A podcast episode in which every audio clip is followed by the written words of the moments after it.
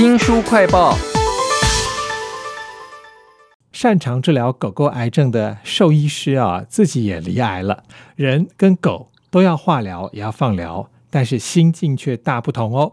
为您介绍这本书啊，坐下，等等，好了，离癌宠物教我们的人生功课，请到了台湾商务出版的何宣怡。宣怡你好，主持人好，各位听众大家好。他的写作手法非常有趣，每一篇呢都有兽医师自己要面对化疗、放疗的时候各种的情绪，厌烦、害怕、虚张声势哈。那另外就同步上映的是他治疗别的狗的过程。那人跟狗在面临治疗的时候有什么差别呢？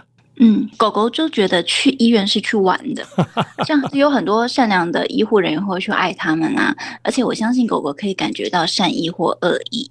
那医院也有很多好吃的饼干，书里面有提到了一只可卡犬黛西，它在面对疾病的时候仍然很有活力，而且还有精力去照顾它生病的小主人。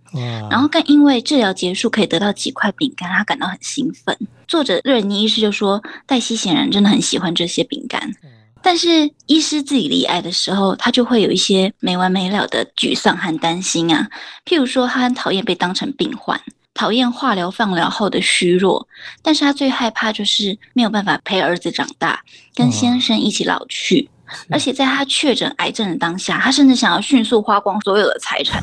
他说：“反正都要死了。”那我所以我觉得人跟狗狗面对疾病最大的差别就在于心态。书名叫做《坐下等等》，好了，你就可以想象那个兽医师在安抚狗的时候那个样子哈。离癌宠物教我们的人生功课这本书呢，有很多的方向哈，包括刚刚您讲的那种情境，还有就是真正的治疗方面的一些尝试。原来狗狗化疗的时候不会像人一样会掉头发、掉毛，哦，这本书其实还有很多很多这方面的知识哎。对我也是看了这本书之后才知道，猫狗化疗后不会掉毛，因为它们毛发生长的方式跟人类不一样。唯一例外的是贵宾狗。书里面有一只狗狗波卡是拉布拉多和贵宾狗的混种。瑞尼医师说要看它混种的比例才知道波卡的毛发在化疗后会不会变得稀疏。另外，狗狗化疗后也不会变得虚弱，它原因是因为狗狗癌症治疗的目的是为了维持良好生活品质，缓解病情，不强求治愈。所以用药的剂量会比人类少，而且人类会担心有很多的副作用。所以瑞尼是在自己化疗之后，他就花大钱买了头皮冷却帽。冷却帽是什么啊？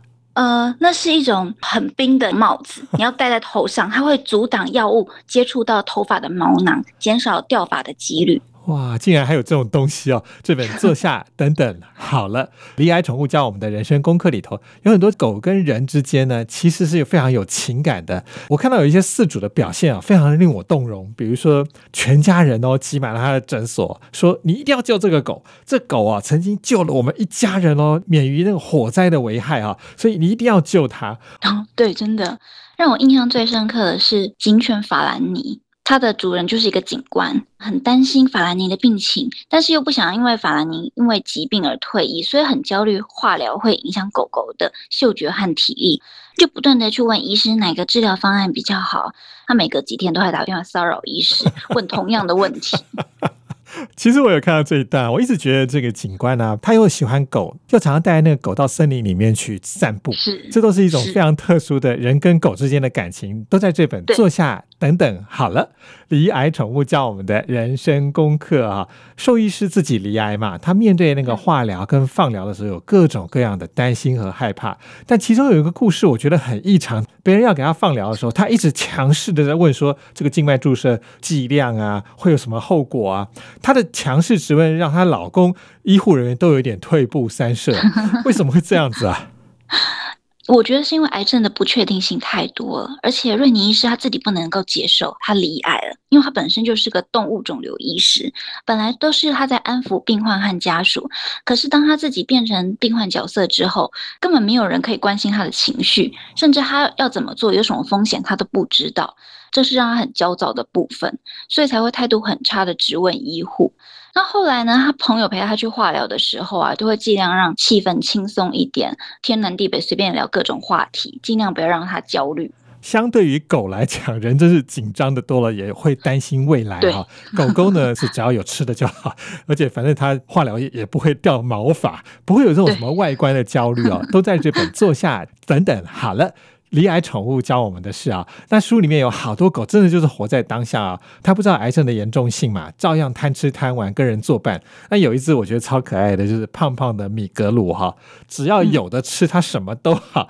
它甚至被兽医师给插肛门哦，前列腺检查也无所谓。但有没有哪一些狗的模样呢，是让你觉得非常心动或很心疼的呢？嗯，因为书里面不是每只狗狗都可以一直稳定病情到寿终正寝。有一只黄金猎犬卡斯莫，其实让我蛮有感觉的。它其实年纪已经很大了，它是四主唯一的孩子。那四主呢，想要跟卡斯莫再共创一些回忆，所以当卡斯莫再次离癌，而且这次不能走路的时候，四主就找上了瑞尼医师。虽然他们评估了很多风险，最后选择了放疗。这个疗程很有效哦，卡斯莫可以走路了。所以当他跳水游起泳来了，这证明他的腿恢复了强壮，病情很稳定了。可是直到两年后，卡斯莫他腿突然骨折了，在一开始发现肿瘤的位置，所以其实不确定到底是。为了什么原因而骨折的？那但是他四主觉得评估他年纪已经十六岁了，是应该放手的时候，所以就让他安乐死。哇，安乐死在这本书里头常常提到哈，这个离癌的兽医师啊，他自己也养了狗，而且还养了好几只哦。在这一本书坐下等等好了，离癌宠物教我们的人生功课里头，啊他特别花了三个章节讲他这只狗发生什么事情啊？呃，这只狗叫做牛顿，它是瑞尼医师领养的全狮犬。可是回家一阵子就发现，牛顿从来就不叫，不管遇到什么情况，它都不出声。这是蛮奇怪的，因为全狮犬在第一次世界大战的时候，曾经作为警卫犬，是警觉性很高的狗。所以医生带牛顿去检查，就发现他的大脑少了一部分，而且位置也不对，所以应该就是这样的导致牛顿有智能障碍。呃，因为牛顿这个人，牛顿这只狗，它的故事真的太多了，所以医师在一开始是先讲它是一只特别的狗，然后它对家人是怎样的照顾，然后到后面才发现，哎，它离癌了，它还是他们家里很忠诚的家人，譬如说，他会陪着医师的儿子长大，在医师离癌不舒服的时候，会成为他的看护等等，而且不管家人是什么样子，牛顿都不会在意的。当牛顿离癌的时候。医师全家都非常担心，担心的要命。可是牛顿完全不当一回事，他继续过他的狗生，当狗看护。而且医师当时也在离癌，没有办法载他去治疗，所以是有商请同事来家里载他。牛顿反而很喜欢这一段旅程，他还会在门口等医师的同事来接他。到了第三天，牛顿的病情加重了。他开始变得懒洋洋，不吃东西。医生甚至做了一些很好吃的，什么煎肉拌饭给他，牛顿也不想吃。所以医是又觉得时候到了，继续治疗可能也无济于事，与其让他受苦，就不如放他走。那接下来有一段很细致描写牛顿安乐死的过程，让人蛮心痛的。然后还有家人间互相疗伤、哀悼牛顿的叙述。我觉得这段如果让听众亲自阅读的话，会比较适合一点，可能还会洒几滴泪。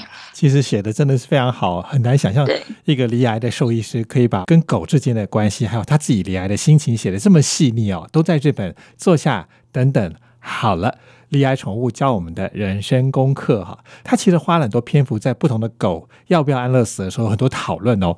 书里面有没有一些比较实用的建议呢？有医生有列出几个问题让。饲主评估和思考，我也在这里分享。我的宠物正在承受疼痛吗？有吃东西吗？四主可以先提供好吃的东西或食欲促进剂，可能会有帮助。那第三个判断是，我的宠物有活力吗？是不是嗜睡或比平常睡得更多？这可能是疾病正在造成伤害的迹象。那第四个是，我的宠物舒服吗？他们是不是有喜欢的床呢？或者是室温适合吗？第五个最重要的是，我的宠物快乐吗？